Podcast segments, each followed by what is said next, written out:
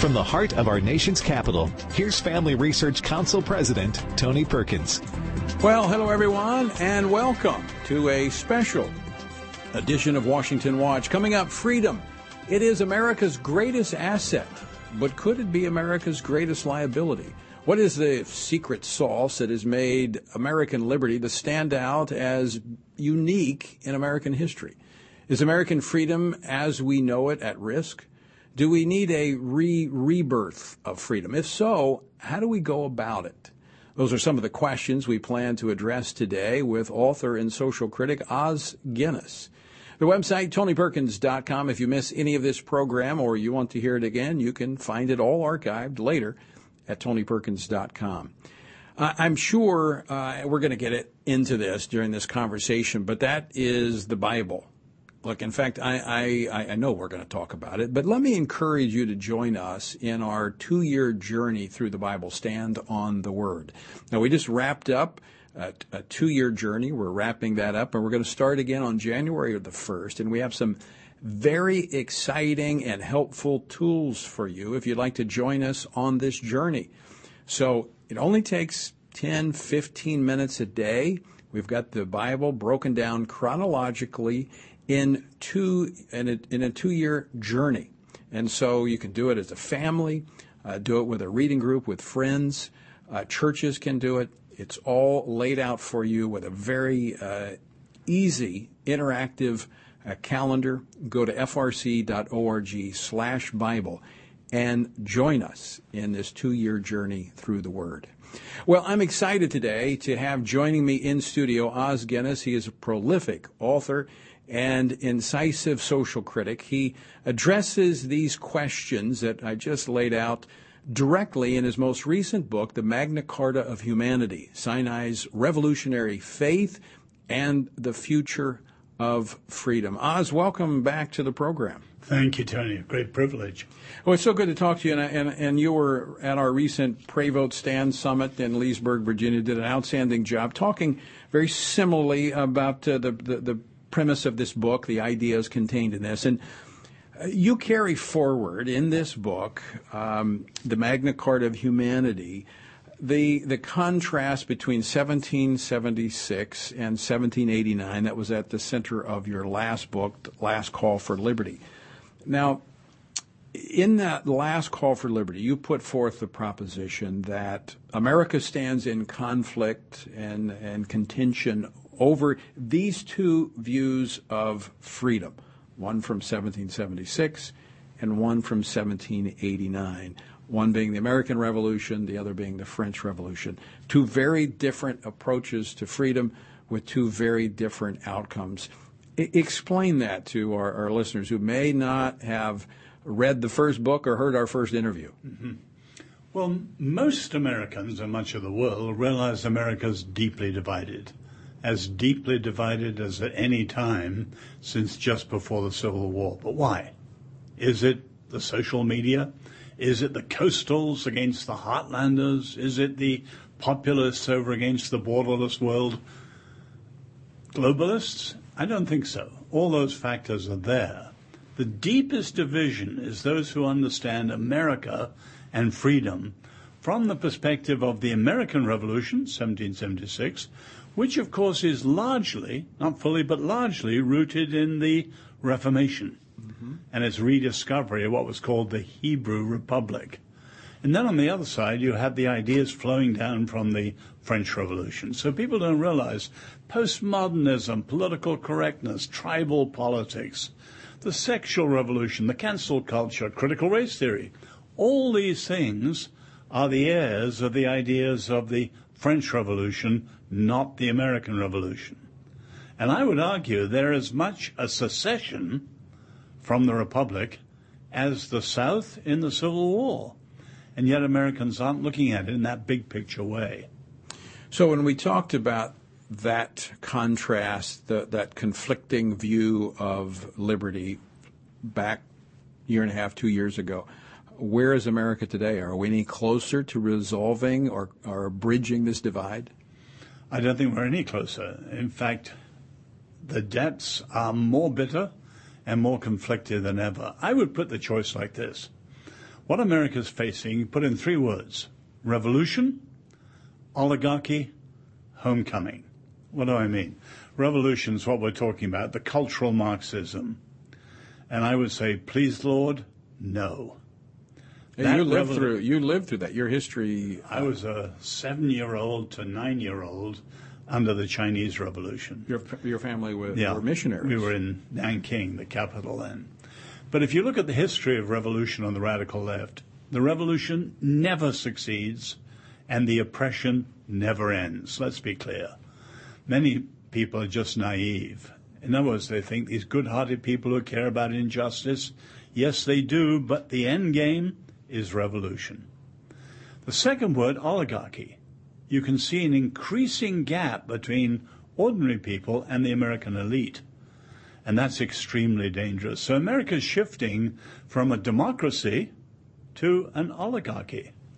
The third word, homecoming. Everyone knows the biblical word for repentance, the New Testament word Greek, means an about turn of heart and mind. The Hebrew word adds something, an about turn of heart and mind that is a coming home.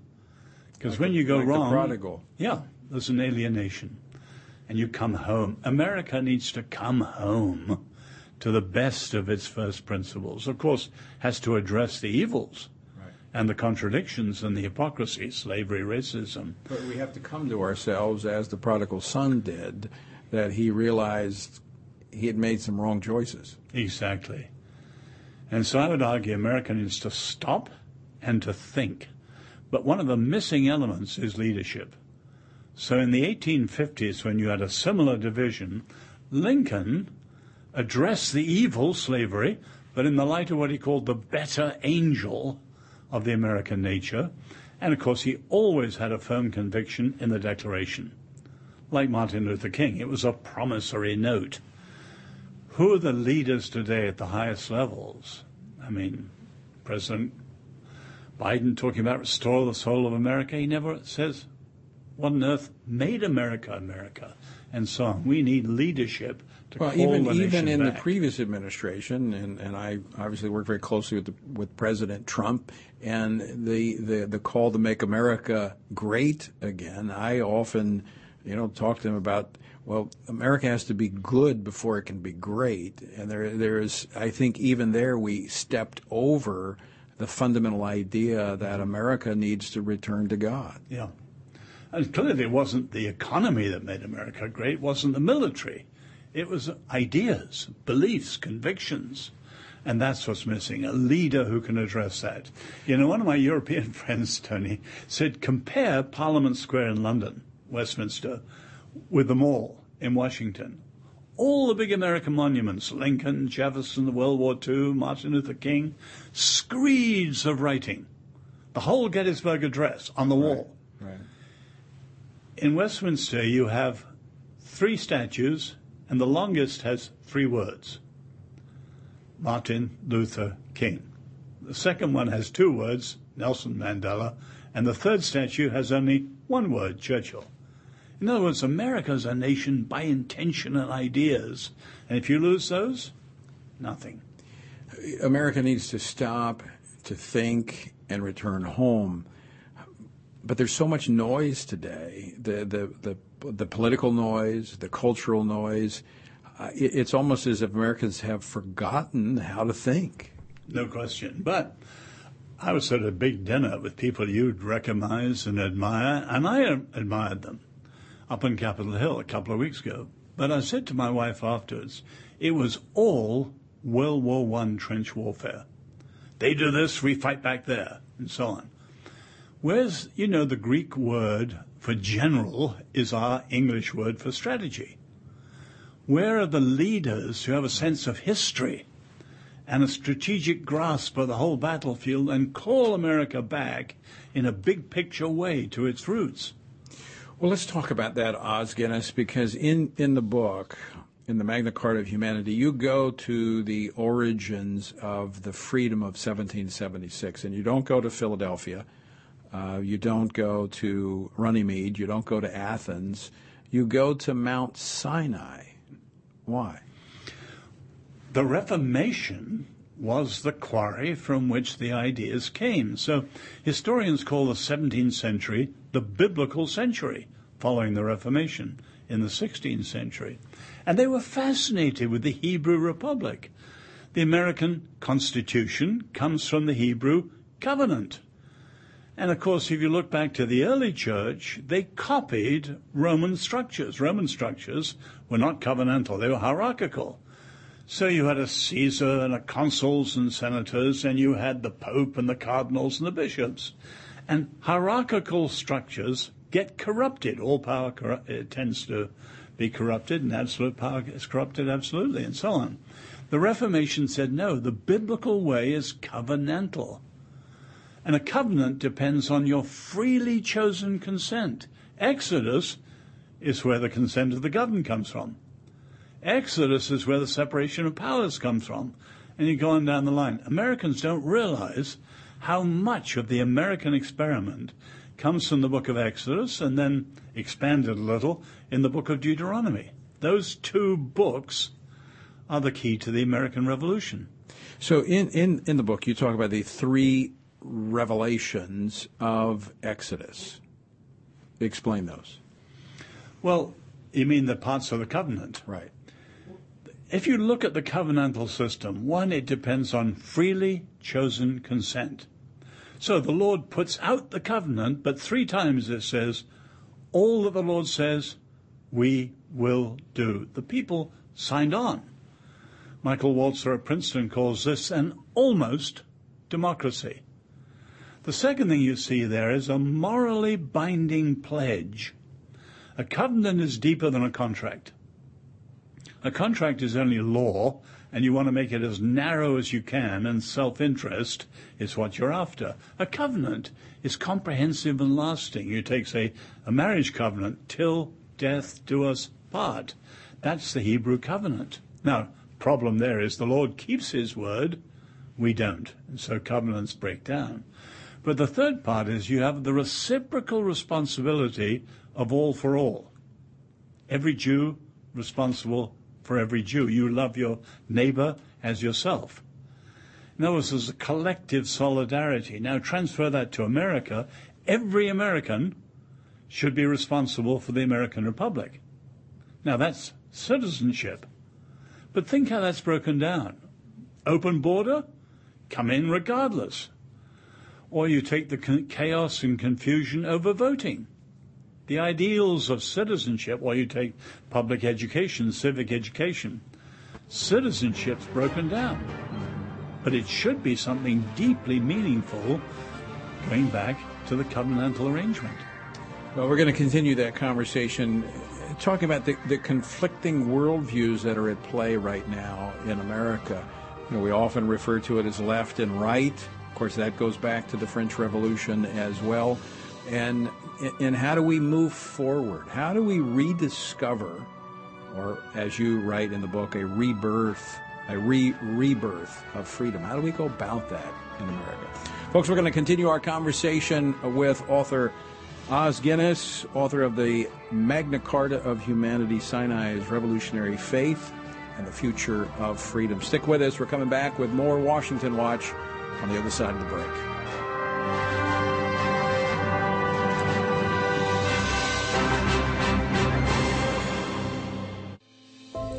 We often hear that religious liberty is something we must protect. But what is it? Simply put, it is the freedom to choose your religious beliefs and to live according to those beliefs. So, why should people care about protecting religious liberty, both domestically and internationally? At Family Research Council, we believe that fighting for religious liberty is essential because it is an inherent human right that all governments have a responsibility to protect. Unfortunately, not all governments do. Religious persecution is a terrible reality around the world, yet so often the media turns a blind eye while attacks on people of all faiths continue to increase globally. As Christians, we look to Scripture as our authority, and in it we have a clear calling from God to pray and care for the persecuted. Therefore, we must be advocates for those persecuted for their faith. Learn more about what you can do to help the persecuted by accessing Family Research Council's latest resources on religious liberty at frc.org/religious liberty. What do abortion, pornography, and human trafficking have in common? They all violate human dignity and worth, treating people as objects to be bought, sold, and discarded. Here at Family Research Council, we believe that every person is made in the image of God and has inherent dignity and worth. FRC's Center for Human Dignity exists to give a voice to the voiceless by providing helpful resources that address abortion, human trafficking, pornography, and more. To learn more, visit frc.org/life. In a culture of gender confusion, there aren't many examples of godly manhood, but men need a model of leadership they can follow. Stand Courageous Men's Ministry seeks to help men develop a strong biblical character, build and rebuild relationships, and make commitments that will move men closer to God's good purpose and design. Men who will stand courageous.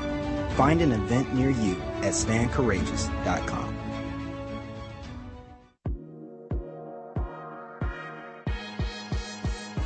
Here at FRC, we stand. We love to stand. We can't stop standing.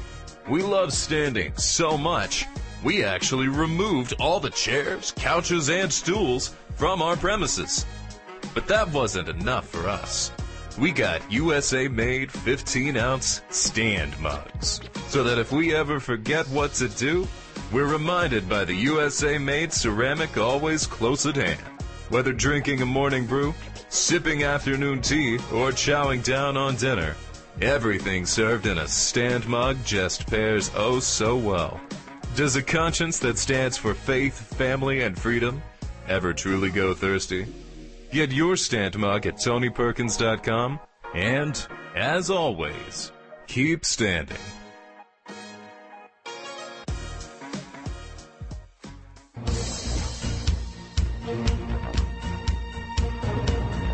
Welcome back to this special edition of Washington Watch. I'm Tony Perkins, your host. The website, TonyPerkins.com. My guest in studio, Os Guinness. He is here with me. Before the break, we were uh, discussing his latest book, The Magna Carta of Humanity Sinai's Revolutionary Faith and the Future of Freedom. How we uh, we kind of got started here with the premise of the book, following from the kind of a continuation of this contrast between freedom of 1776, the American Revolution, freedom or the concept of it in 1789, the French Revolution. You know, one of the things we see in the French Revolution, and I think is well, let me ask you the question. I'm not going to answer it myself. But is, is, a hatred of God central to that leftist 1789 view of freedom? Alexander Solzhenitsyn used to say that hostility to God is deeper in the radical revolutionary left than even politics and economics. Now that does go back to the French Revolution. Because you remember you had church and state, throne and altar, right. in collusion, both incredibly oppressive, and so the revolution threw off both. And I often quote Diderot, one of the encyclopedists, and his great remark was, We will never be free until we strangle the last king with the guts of the last priest. In other words, the hatred of the oppressive church was at the heart of it. Now, let's be candid. The church was yes, oppressive. Right. And so the major reason for European secularity, secularism, was the corruption and the revulsion against the oppression of state churches. Now, America never had that because of the genius of the First Amendment. Religion was disestablished and it was made voluntary based on the dictates of conscience. The tragedy is you've had a growth of secularism here, and with some of the excesses of the way religion in public life has been portrayed, you've now got an American equivalent of that European hatred and hostility, and it's becoming ever more powerful. So, if we go back to what we were discussing earlier about the revelation at Mount Sinai, which is the foundation for freedom, mm-hmm. you know, the Jewish people being the first to experience that, and then America have this new nation, the birth of a new nation. Can, can we really then have that type of freedom that leads to prosperity individually and collectively without an appreciation or recognition of God? No. Because at the foundation, where does freedom come from? In other words, you think the Egyptians weren't free under the pharaohs. The Babylonians, everything came from your stars. For the Greeks, it was fate and necessity. Take, say, Oedipus Rex. And people think, well, we're modern, we all believe in freedom. We don't. If you go back to many of the great secularists, Bertrand Russell, J.B. Watson, B.F. Skinner, or come down to Richard Dawkins, Christopher Hitchens, Sam Harris, Yuval Harari, the modern atheists, they have no grounding for freedom. Why? All you have is naturalistic science. You know, Russell says, what science cannot discover, man cannot know. Well, science cannot discover freedom. Right. Science works backwards from effects to their causes. Freedom looks forward. So it's a simple, stunning fact that modern atheism has no foundation at all for freedom. But it does have a hatred toward God. Yeah. But where does freedom come from? The God of the Bible, who's sovereign, and he's made us in his image. We're not sovereign, but we are significant.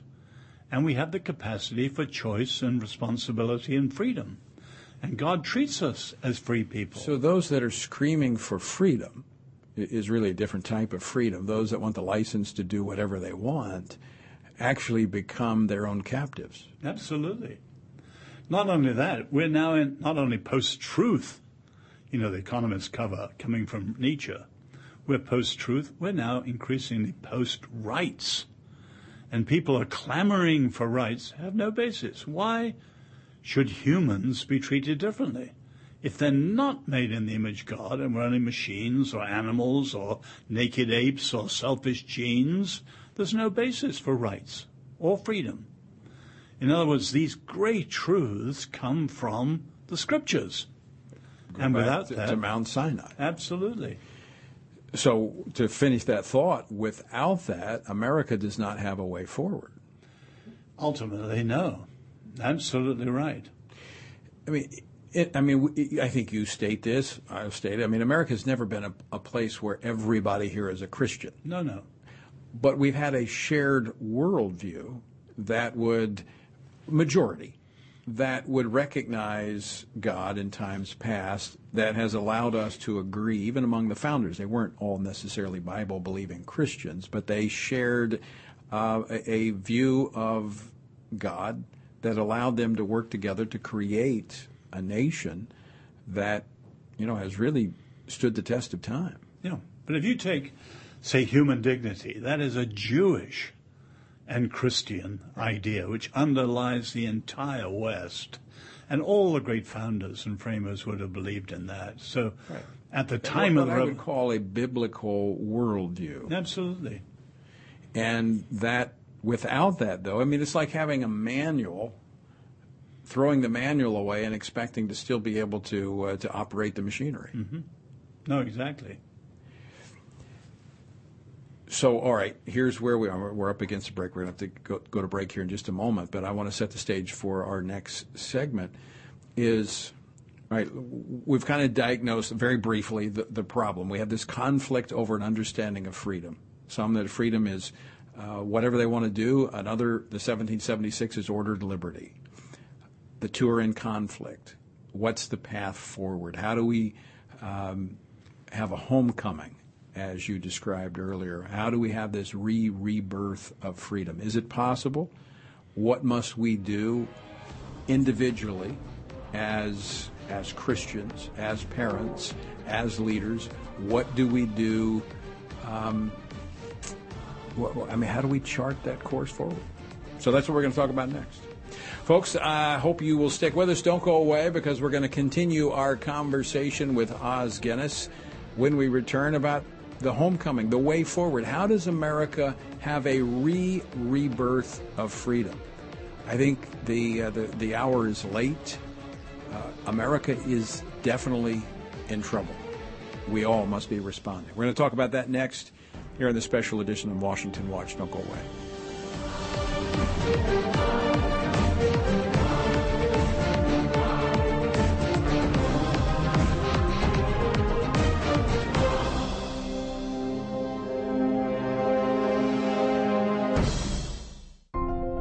Stay informed with what's going on in our nation's capital, make a difference in your community, and keep your friends and family up to date with Family Research Council's Stand Firm mobile app.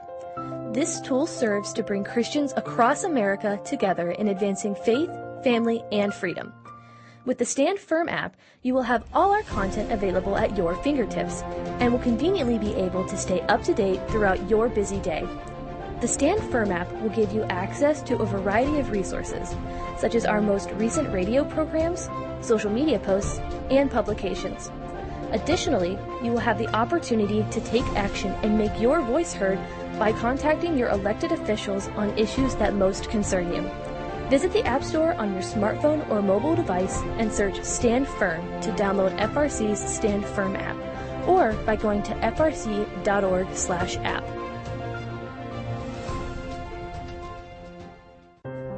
In the season our nation is in, it is necessary for Christians to pray, to stand for truth, and to above all things seek after the Lord.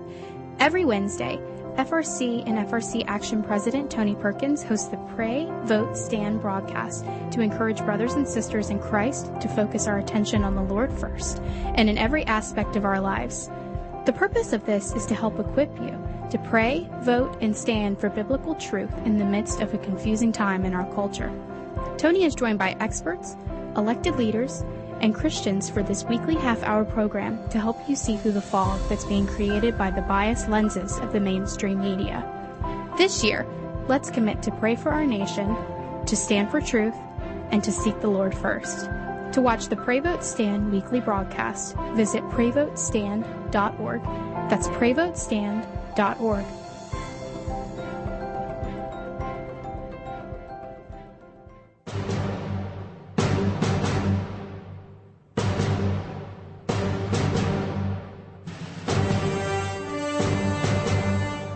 Welcome back to Washington Watch. I'm your host, Tony Perkins. So good to have you with us for this special edition. My guest in studio today, spending the entire program. Don't get to do this often, but I like to do it.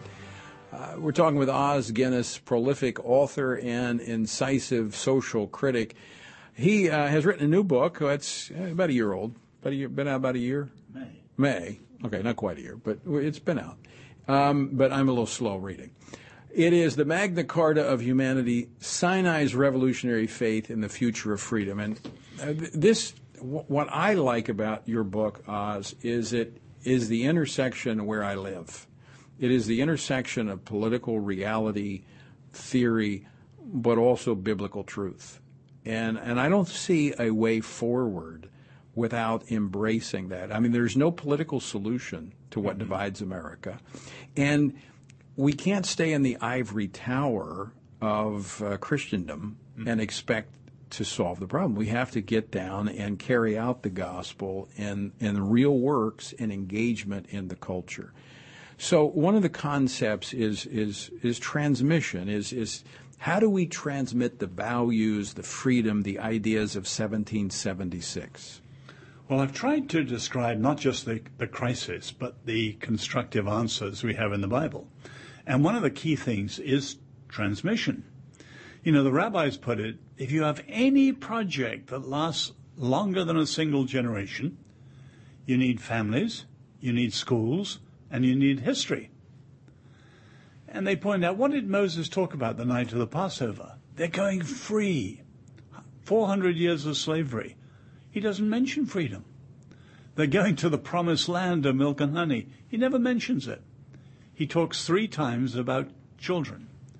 In other words, in a free society, there are, there's a matrix of three bedrock institutions that all have to be strong the family, the school, and the place of worship, the church or the synagogue.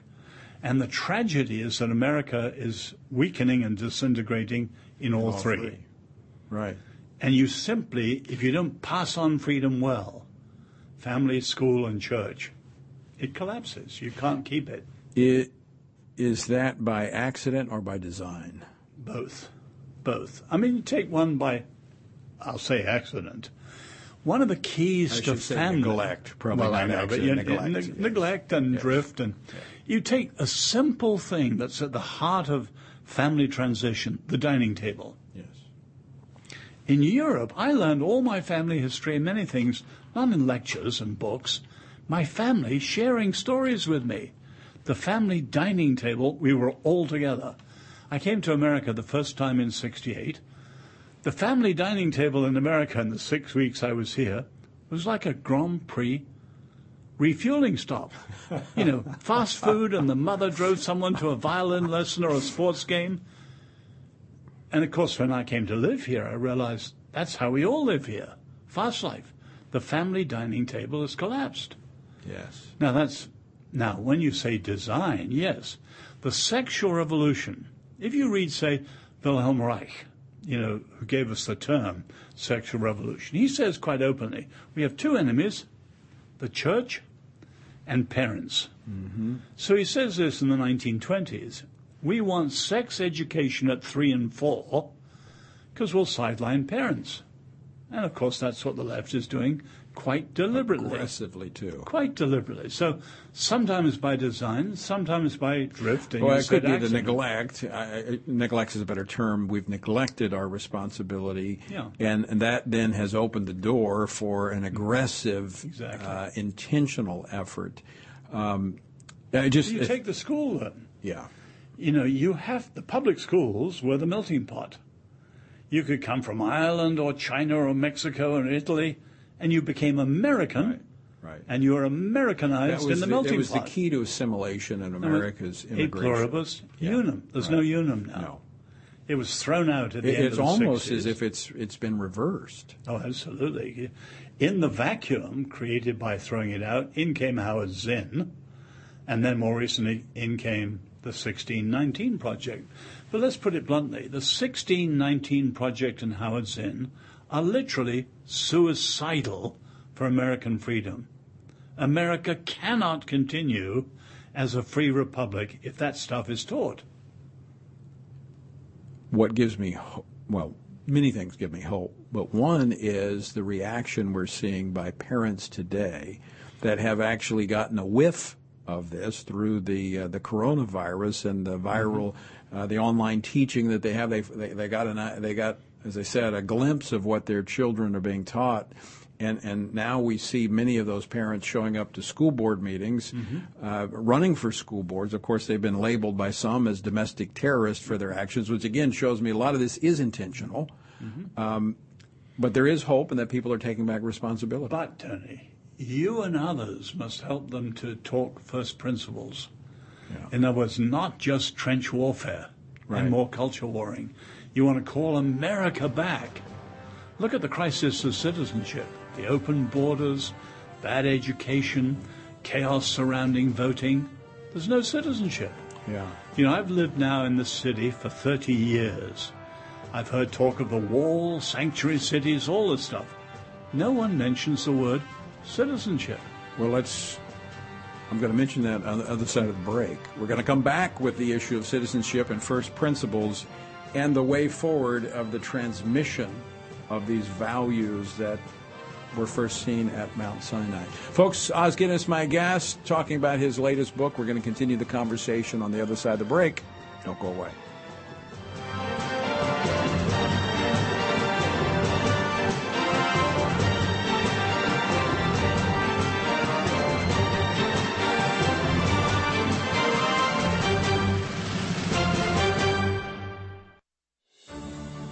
The author of life and has created man in his image. Therefore, we must respect the inherent dignity of every human life from conception until natural death.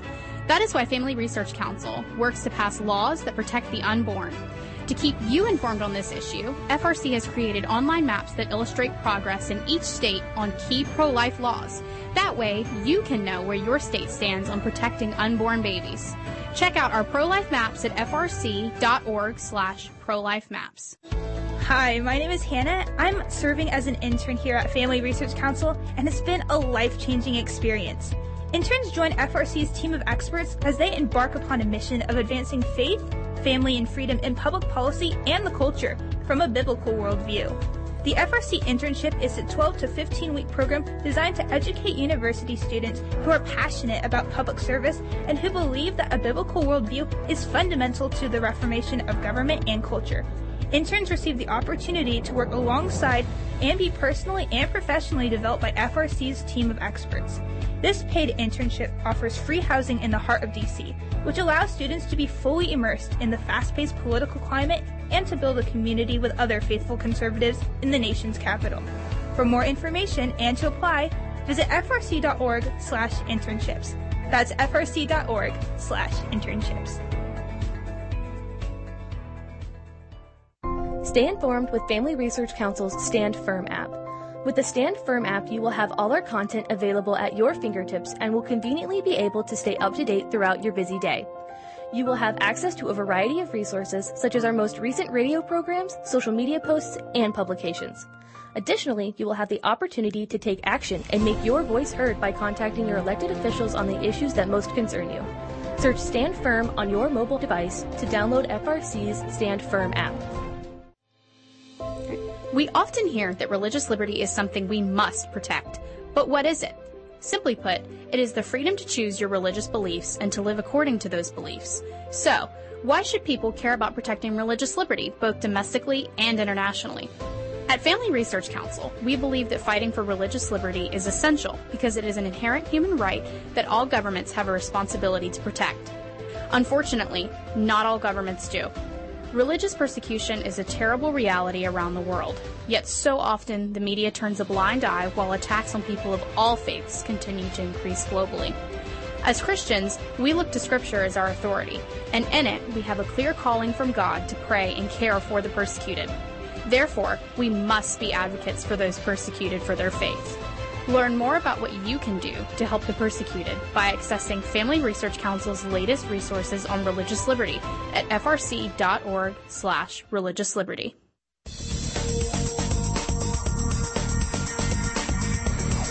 You are listening to Washington Watch, and I'm Tony Perkins, your host. The website, tonyperkins.com.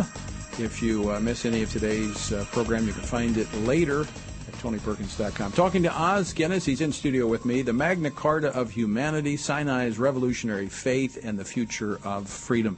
All right, Os, before the break, we were talking about citizenship and first principles. I want to get to that for a moment, but one of the things that you were discussing about the transmission of these values, you were talking about the one of the things that's missing in the family is the, is the dinner table. Actually sitting around having conversations, sharing, you know, it, it's kind of the stones that uh, they did in the Old Testament, the reminders of what God had done in the family.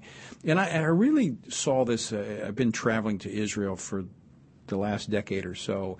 And Shabbat, the, the Sabbath day, is really a big family day where they sit around the table and they eat and they talk and they spend not just 30 minutes to, to gulp down a meal, but they, they have interaction. And so we've kind of, in the last several years in our home, Sundays afternoons have become that time where we not only have dinner, but we, we also have discipleship time. We talk about our Bible reading for the week, and we just find out what's going on with each other. And that's frankly, I think something very practical that every family can can do to be a part of trans the transmission of these values.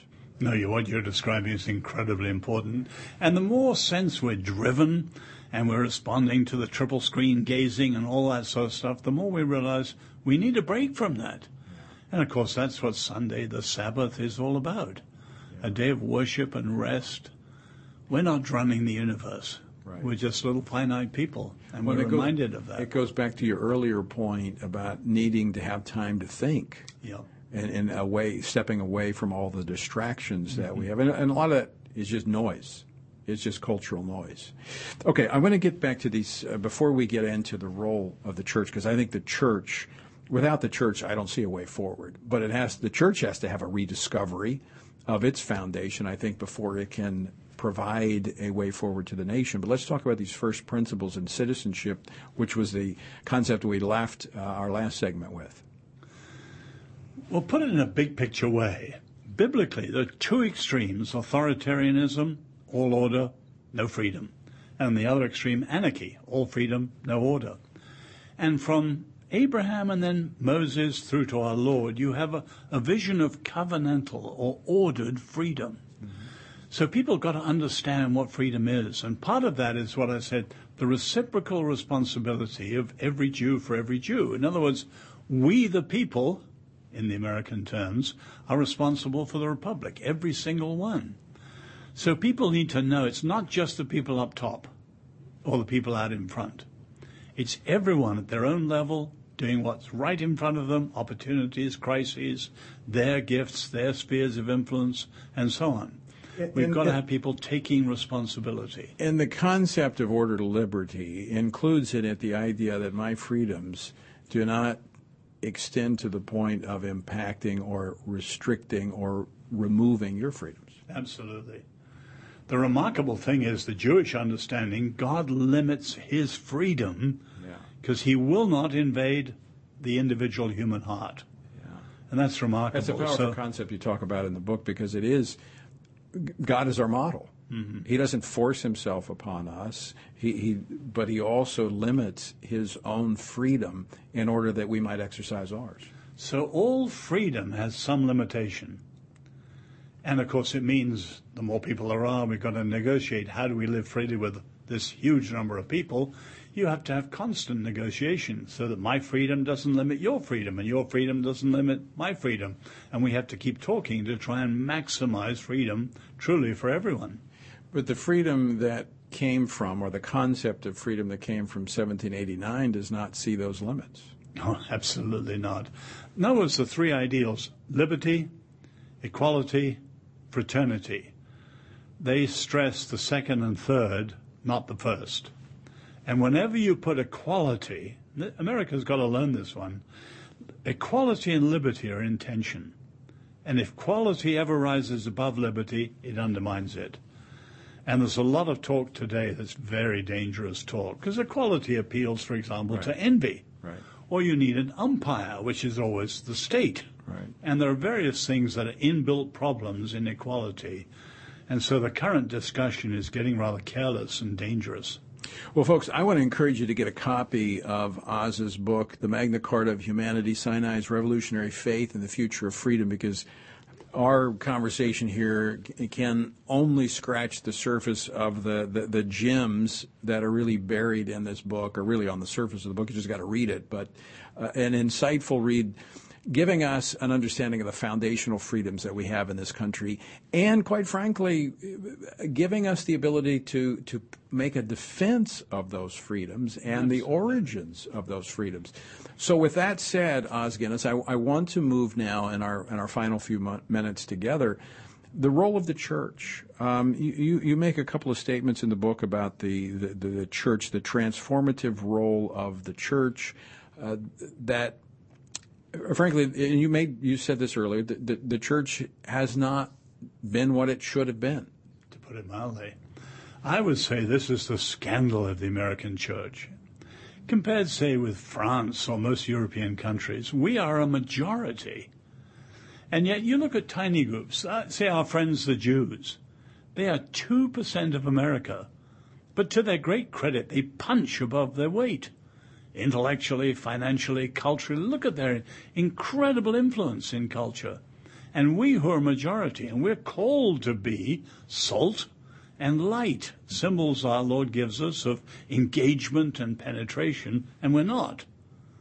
And then you look at much of the worldliness of the church, and then you see we're part of the problem in a big way today. So we need an awakening in the church.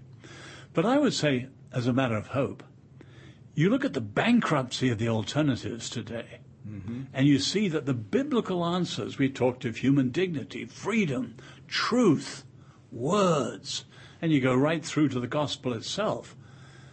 We are the champions and the guardians of the best news ever. And so we need Christians to get off the back foot. Stop being defensive.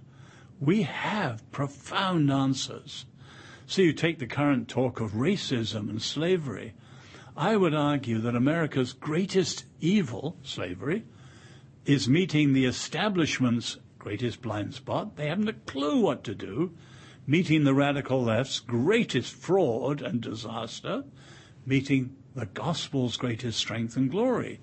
But we've got to make the cross and forgiveness and all these deep truths practical for America. They're not just purely personal or purely spiritual. Right. You know, Yom Kippur was the Day of Atonement to answer the scandal of the golden calf. In other words, the nation of Israel needed atoning. America needs the cross. It won't happen without the church. Can't. But the church is not in the condition to lead the nation back as of yet. It goes back to the, the, the homecoming, you know, the, the awakening, the prodigal that came to himself and said, you know, I, this, this is not how I want to live. Mm-hmm. And, and, I, and I agree with you. I think this could be, in America, the churches could be, and I emphasize could be, yeah.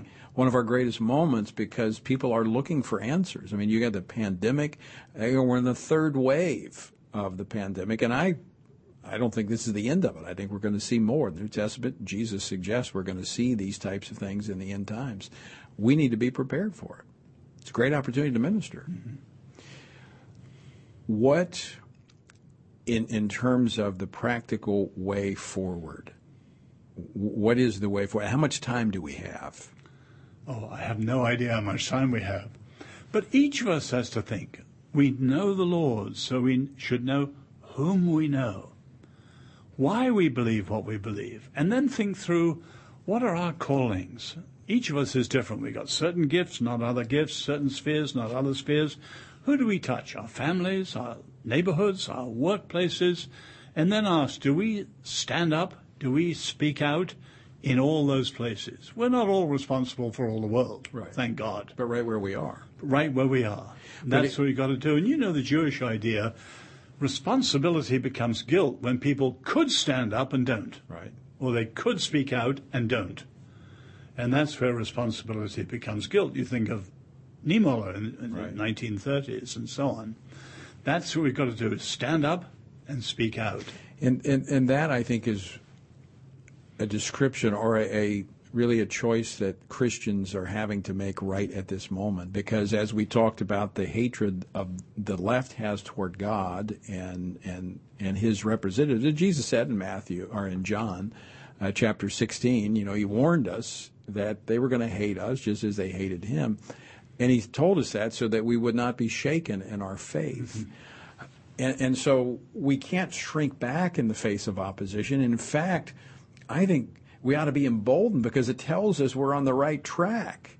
Because there's enough still in the church, enough in our lives that the left or, or those that are prefer the darkness over the light are offended by our reflection of the truth. But we've got to ask ourselves are they hating us for the Lord's sake or because we've been jackasses?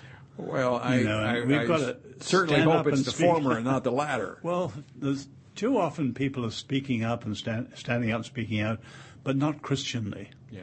No, we definitely. So in a day of the social media, easy to respond quickly, yeah. instantly, emotionally, right. right. and you spin down.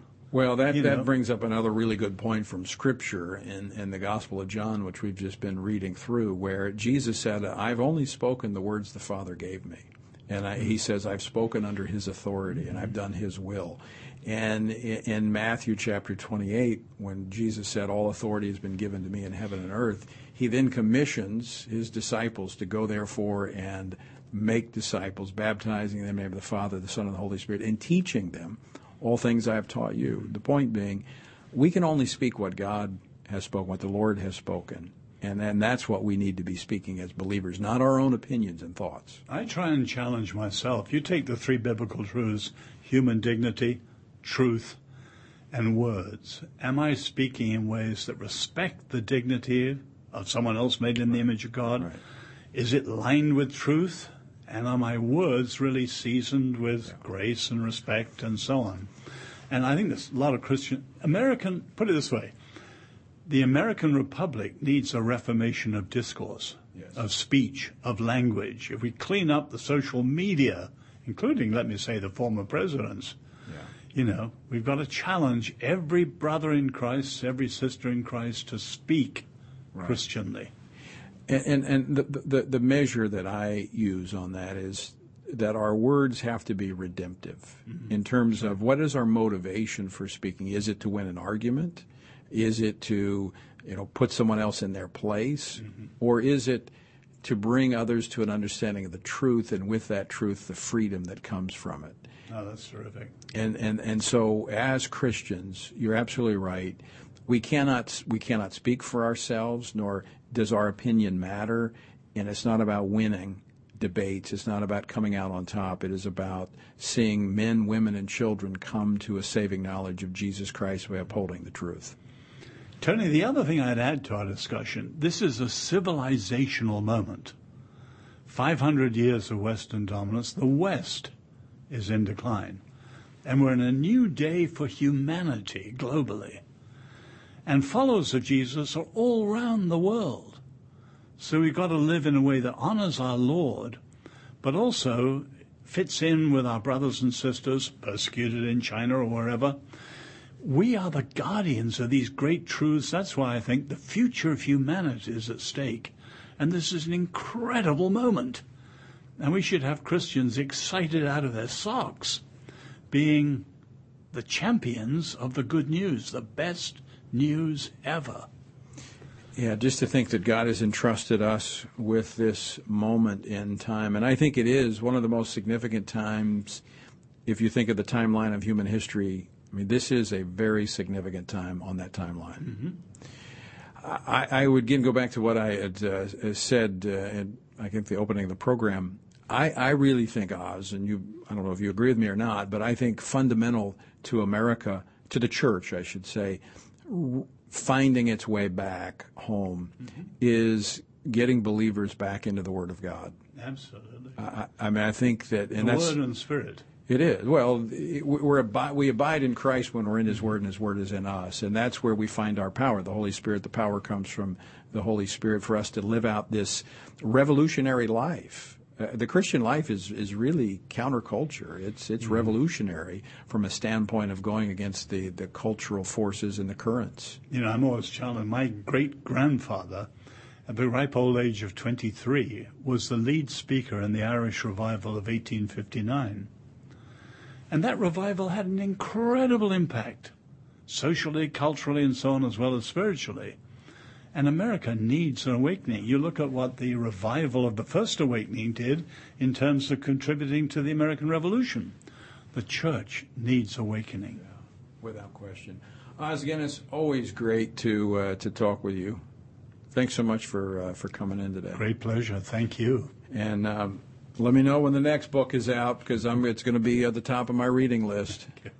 And folks, I want to thank you for joining us as well. Again, uh, Os Guinness, author of The Magna Carta of Humanity, Sinai's Revolutionary Faith, and the Future of Freedom. I, I want to encourage you to get it. It'd Be a great book uh, to read as a family or if you've got a reading group, uh, but it's, it's insightful uh, into the foundations of American freedom, something we must defend, each and every one of us.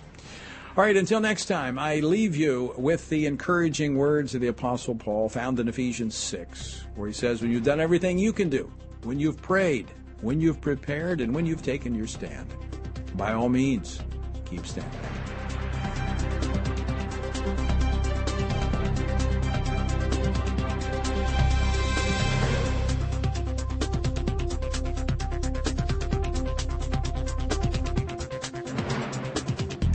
Washington Watch with Tony Perkins is brought to you by Family Research Council and is entirely listener supported.